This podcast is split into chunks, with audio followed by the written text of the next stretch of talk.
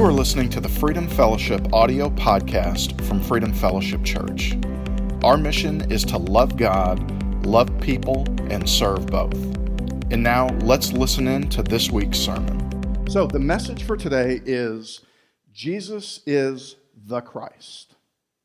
Now, in, in a bigger picture, you see behind me, we are looking at the Gospel of Luke. This is God's plan for salvation. You could also say this is God's plan for redemption of mankind.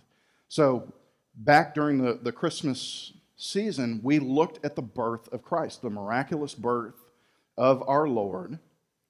And now what we're going to see is he is going to begin to reveal to the world who he really is. See, we get the unique opportunity as believers in the year twenty twenty-one. We, we have the Bible. We know how this story ends. We're reading as an onlooker. But at the time, the, really the only people who knew, let's run through it in Luke one and two, we have, of course, God the Father, the Holy Spirit, Zacharias, Elizabeth, Mary, and then Jesus himself. Now, you could add a couple more people, Simeon and, and Anna, people like that, but really, Jesus is a full-grown man now. He is thirty years old. He is baptized, as, as we looked the last couple weeks. He was baptized by John the Baptist. That is kind of ushering in the beginning of Jesus' earthly ministry. So, he knows who he is, but the rest of the world doesn't know. So, what we're going to see today is a couple of different points where he is going to begin to reveal his divinity, his divine nature. He is going to say, I am God. I am Jesus Christ. I am the I am. So, like I said, when we left off last week, we looked at the temptation of Christ. That's where he was led by the Holy Spirit to go out into the desert. He was tempted for forty days by the devil, and the devil got a whooping. We talked about that last week. But I want you to look at uh, Luke four fourteen. It says, Then Jesus returned in the power of the Spirit to Galilee, and news of him went out throughout all the surrounding region. And he taught in their synagogues, being glorified by all. Now, there's a lot just in those first couple of verses, but I want to point out where Galilee is. So if you look at Israel on a map, it's about the size of New Jersey. So when you look at that, kind of in the south-central region, that is where you have the mountains, the Judean mountains. That is where the major city of Jerusalem is. So when you go north about forty or fifty miles, that's where you have the Sea of Galilee. That is known as the region of Galilee. Within that, you have a lot of different little cities, places like Capernaum, Bethsaida, Chorazin, Nazareth. All of them are in this Galilean region. So today, and I encourage you to go and read Luke chapter four uh, several times this week and really kind of capture the depth of what it is that is going on here. Most of Jesus' ministry takes place in this Galilean region. So we know that he, he returns from the temptation in the power of the Holy Spirit, and he is going to begin doing what we talked about, that is revealing that he is the Christ. So what does he do? He's a hometown boy. He goes to his hometown of Nazareth. Remember, he was born of the Virgin Mary, but his earthly father was Joseph. So, the people in the hometown of Nazareth knew Jesus, the little boy, growing up. They didn't know him as God. He is going to reveal that to them today. So, let's go ahead and read. Um, I want to read all of this, and then we'll come back and, and begin to unpack it. So, let's look at Luke four, starting in verse number sixteen. It says, So he came to Nazareth where he had been brought up. And as his custom was, he went into the synagogue on the Sabbath day and stood up to read. And he was handed the book of the prophet Isaiah. And when he had opened the book, he found the place where it was written, "The Spirit of the Lord is upon me, because he has anointed me to preach the gospel to the poor. He has sent me to heal the brokenhearted, to proclaim liberty to the captives and recovery of sight to the blind, to set at liberty those who are oppressed, to proclaim the acceptable year of the Lord." Then he closed the book and gave it back to the attendant and sat down. And the eyes of all who were in the synagogue were fixed on him. And he began to say to them, "Today this scripture is fulfilled in your hearing." And we're going to stop right there for the time being, because I, I think it's important for us to understand what was going on here at this particular time. So, in a traditional Jewish service, much like a Christian service, we have praise and worship, then we have usually an invocation of a prayer, then we have preaching, which is a proclamation of God's word, then a, uh, a teaching associated with it, and then we close with more praise and worship. A traditional Jewish service, they would also have the invocation. But then what they would do is they would recite something, which is known as the Jewish Shema, S H E M A, or for our Hebrew-speaking friends, our Shema Yisrael. And don't laugh at my pronunciation. I know my mom is laughing right now because she's watching. The, the Shema is something that Jews recite every morning and every evening. This is to remind them of the Lord. I don't have a, a slide for this for those who are watching online, but this is from the book of Deuteronomy, chapter six, verses four through nine. And I just want you to listen to this, because this is coming directly from the book of Deuteronomy. Jews to this day still recite this every morning and every evening. But also at the time of Jesus, remember, they were Jews. He was teaching in their synagogues, and so something like this would have been read at the time. It says like this, Deuteronomy chapter six, verses four through nine. "Hear, O Israel, the Lord our God, the Lord is one.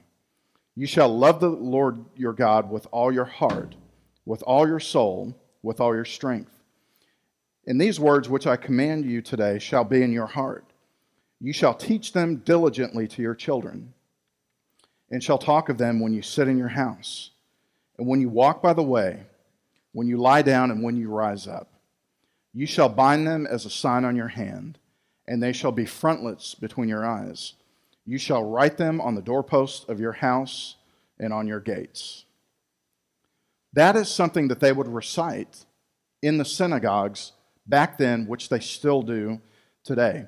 And for those of you who have the, the YouVersion Bible app, we have additional scriptures from Deuteronomy as well as Numbers in there if you want to study that out even further, which I encourage you to do.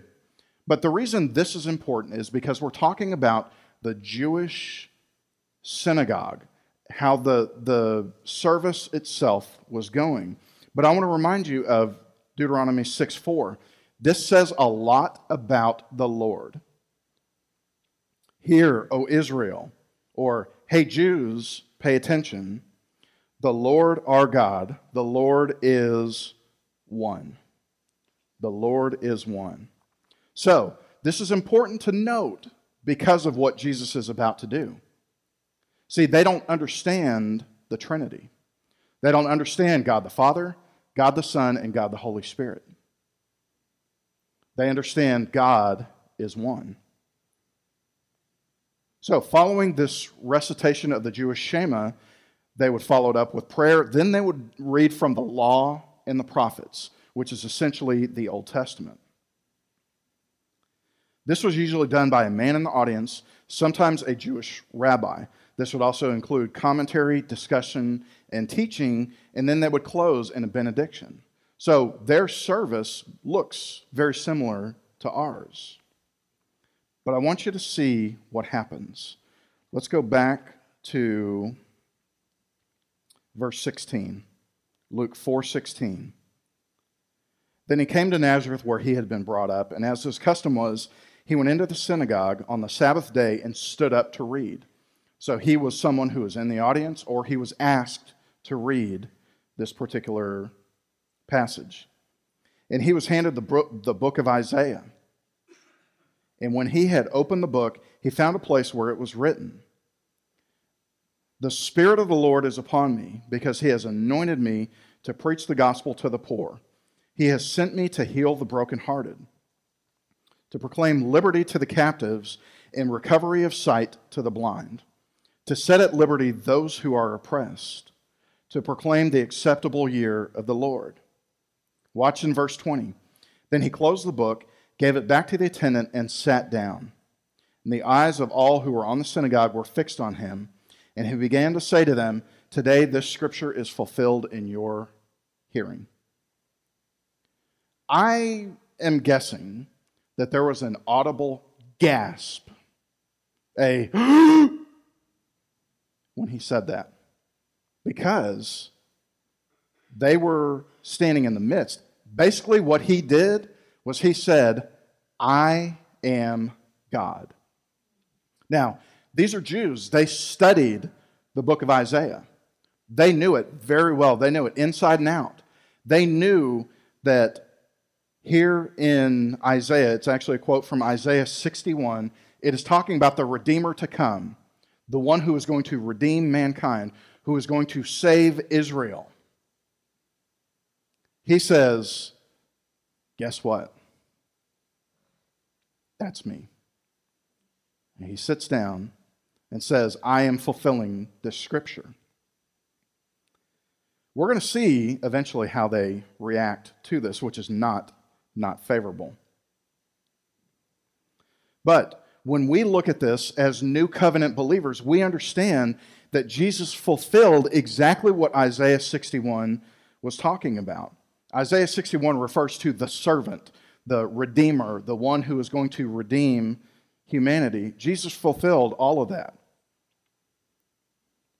Not just for Israel, but he is going to fulfill it for all mankind.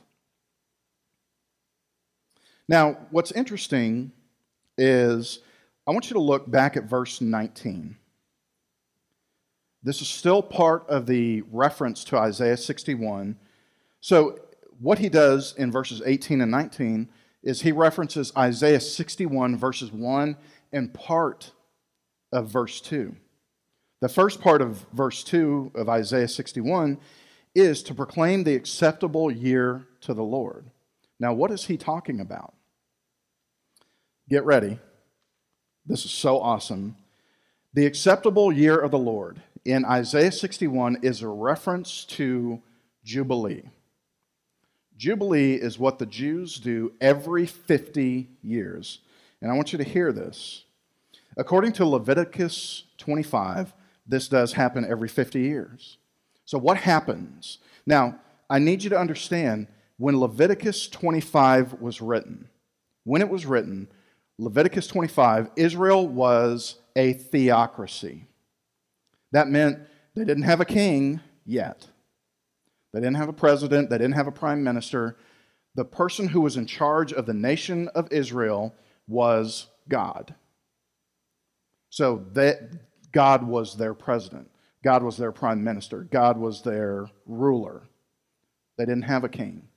So when they set this up, a Jubilee year made absolute perfect sense. So what happens in a Jubilee year, which these are still active today, by the way? Slaves were set free and allowed to return home. So if you owned slaves back then, in a Jubilee year, they get up and they go home, and you let them. Also, what would happen? Property was sold and returned to its original owners. Another thing that would happen, all of us with a Visa bill, all debts, all debts were canceled. They were wiped out. Home mortgage owners, guess what? There's some good news. You don't own, you don't owe a dime on your house. All debts were canceled. What this would do, this balanced the economic system of the time. This reset everything. Then everyone rejoiced in the Lord, our Creator. And I want you to listen to me for just a second. Why does Jesus reference a Jubilee year? Why does he reference Isaiah sixty-one, this acceptable year of the Lord? Because if you don't get anything else this morning, I want you to get this right here. Jesus came to cancel all of our spiritual death. Amen. So, you may be thinking, okay, that's all well and good. Let's go back through verse number eighteen. Follow along with me. It says, the Spirit of the Lord is upon me, talking about Jesus, because he has anointed me to preach the gospel to the poor. Who is the poor? Let's raise our hands. We are spiritually poor before we knew Christ. He has sent me to heal the brokenhearted. Who is the spiritually brokenhearted? We might as well just keep our hands up through all of this, because Jesus came to do that. He sent me. God sent Jesus to heal the brokenhearted, the spiritually bankrupt, which all of us, every single one of us, were before we came to Christ. It goes on, to proclaim liberty to the captives. Who was spiritually captive before Christ? One person raised their hand. Thank you, Jessica. Besides me. Recovery of sight to the blind. Who was spiritually blind before they came to, to know Christ? Me. They ought to write a song about that called Amazing Grace. Once was blind, but now I see. Amen. To set liberty at those who were oppressed. Who was oppressed? I was oppressed spiritually. But Jesus came to do that. He came to do all of those things. So it's important that Luke records what truly happened in that Jewish synagogue at the time, because Jesus said, I came to fulfill what you just heard. All of that. See, they were looking for a king, a Messiah, someone to ride in on a horse with armor and, you know, a, a king, a true king. But Jesus came and said, you're looking at it in the natural. I'm looking at it in the spiritual. I came to set captives free. Then he says in verse nineteen, to proclaim the acceptable year of the Lord. A Jubilee year, not a physical, a spiritual Jubilee. A spiritual Jubilee.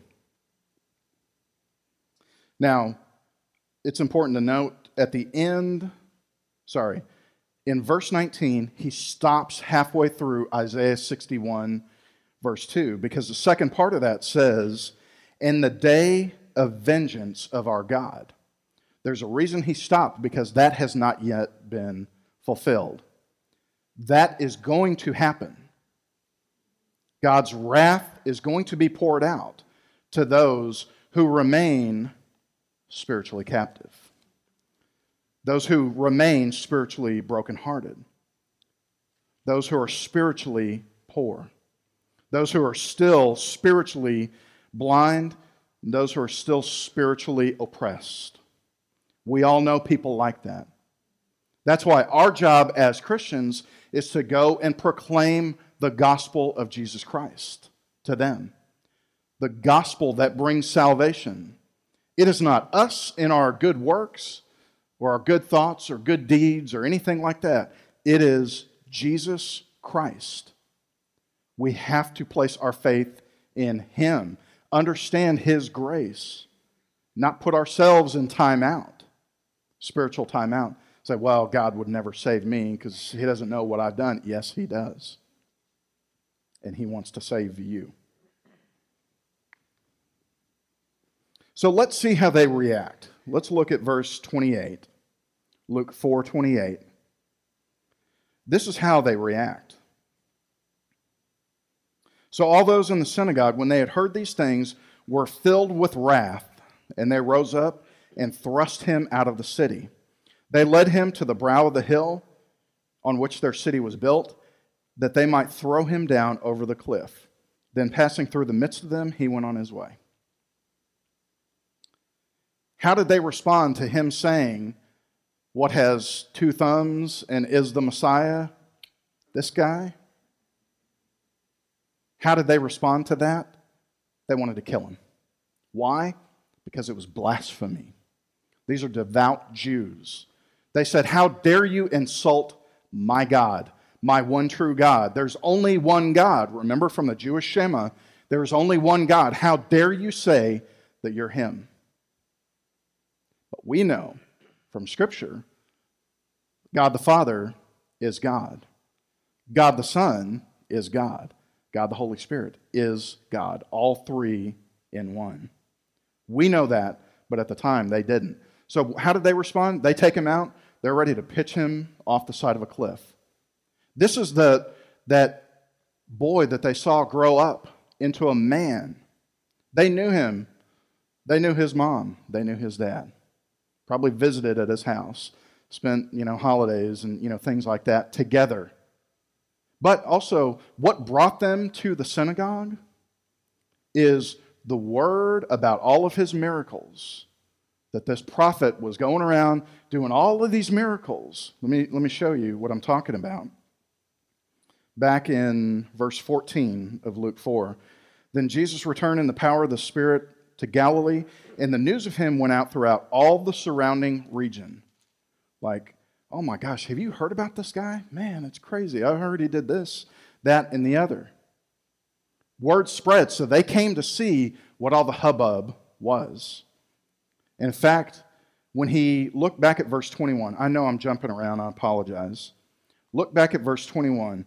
He began to say to them, today this scripture is fulfilled in your hearing.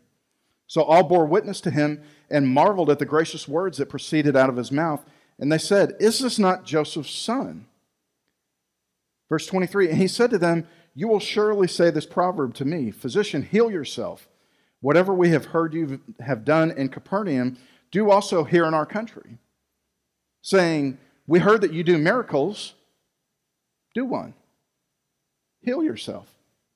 Let's see you. They put him on the spot, and he was like, uh-uh, nope. I know what's in your hearts. And the answer is no. So they responded by trying to kill him. Now, when they accused him of blasphemy, that's why they wanted to kill him here in his hometown. They said, that is blasphemy. Hang on to that thought, because eventually they're going to crucify him. Why? Blasphemy. That's what they officially charged him with. Okay, so I kind of got a little off my notes, but that's okay. So point number one, Jesus reveals that he is the Christ. He is God's anointed one. Or in other words, he is God. So what he did in point number one was he revealed to this Jewish audience, I am God's anointed one, as referenced in Isaiah sixty-one. Points number two and three this morning, and rest assured I only have three points. Don't applaud that.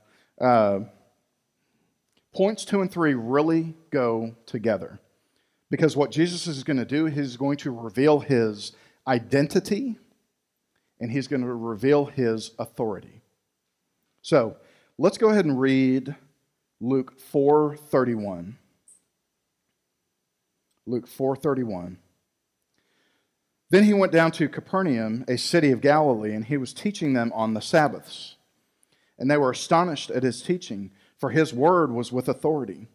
Now in the synagogue there was a man who had a spirit of an unclean demon. And he cried out with a loud voice, saying, let us alone. What have we to do with you, Jesus of Nazareth? Did you come to destroy us? I know who you are, the Holy One of God. But Jesus rebuked him, saying, be quiet and come out of him. And when the demon had thrown him in their midst, it came out of him and did not hurt him.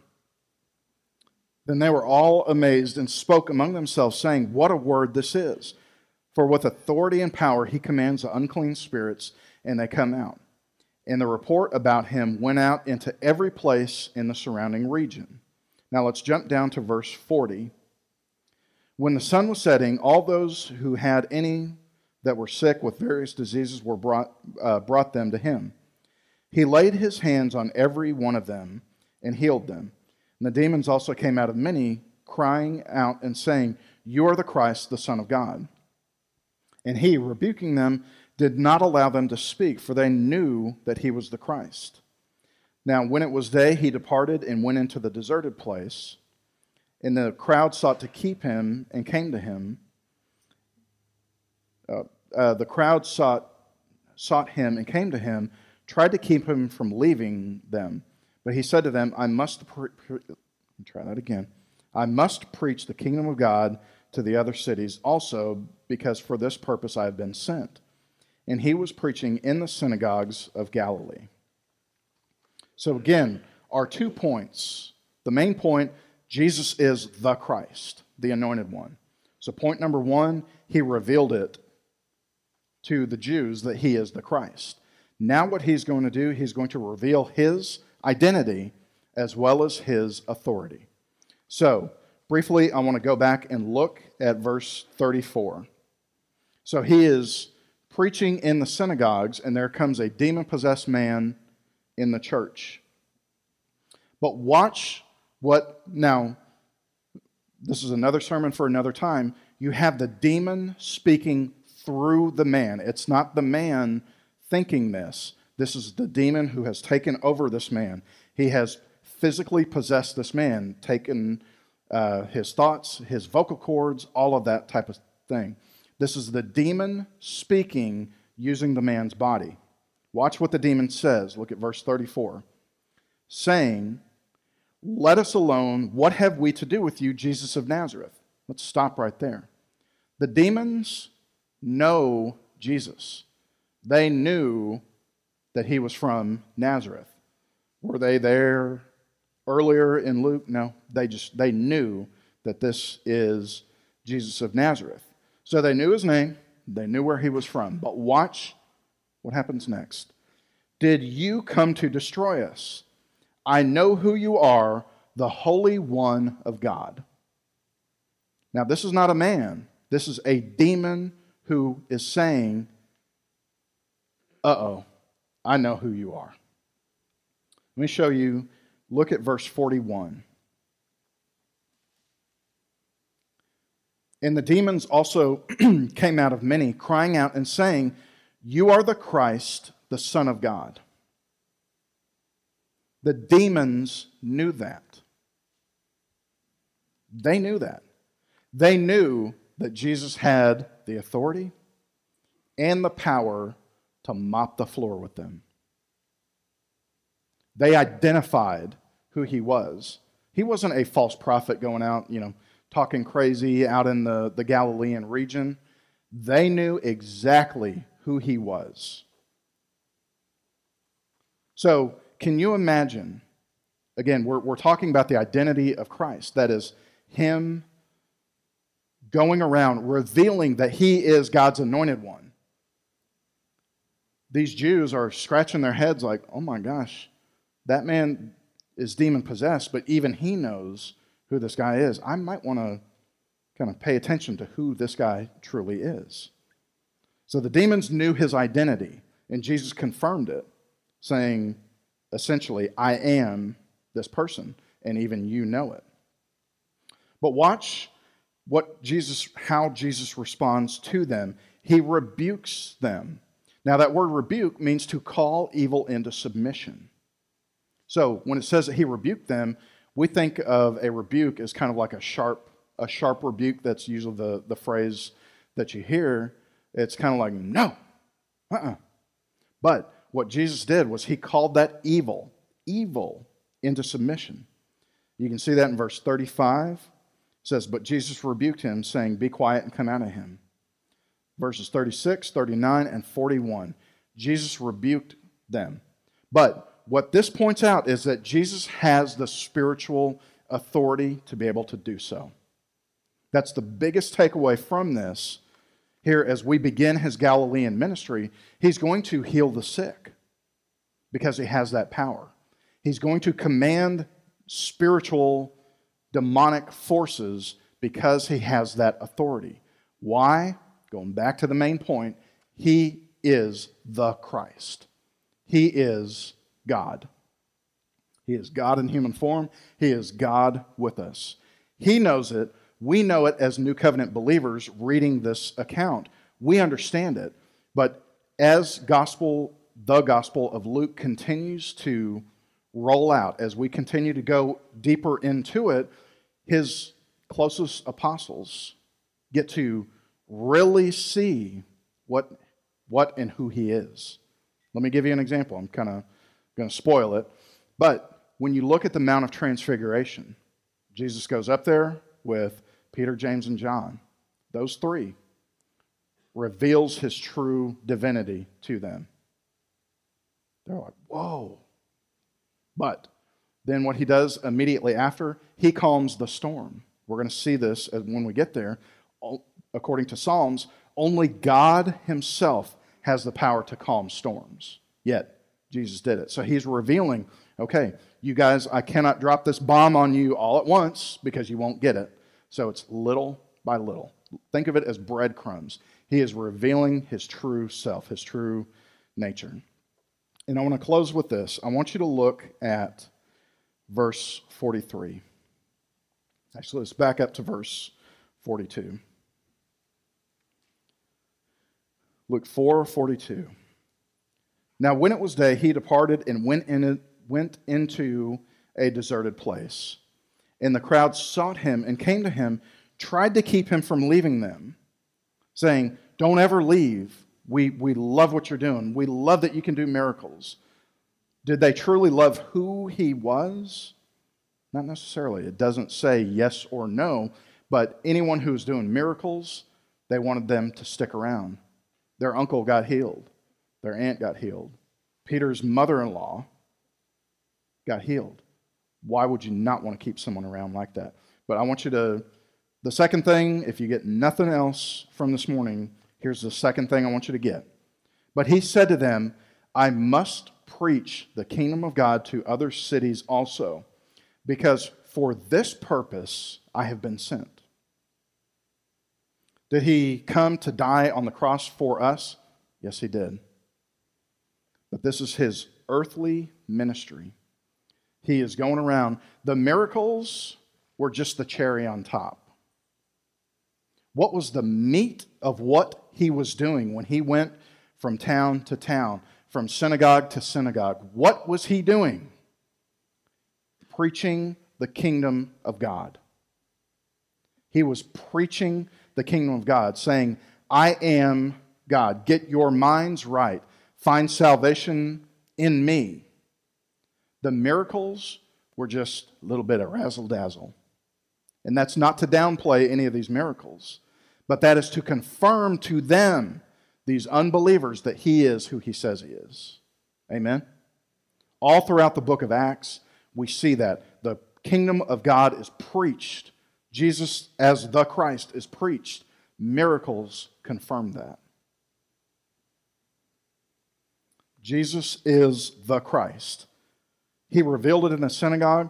He showed his power and authority. He revealed his purpose to the people to preach the kingdom of God. Amen.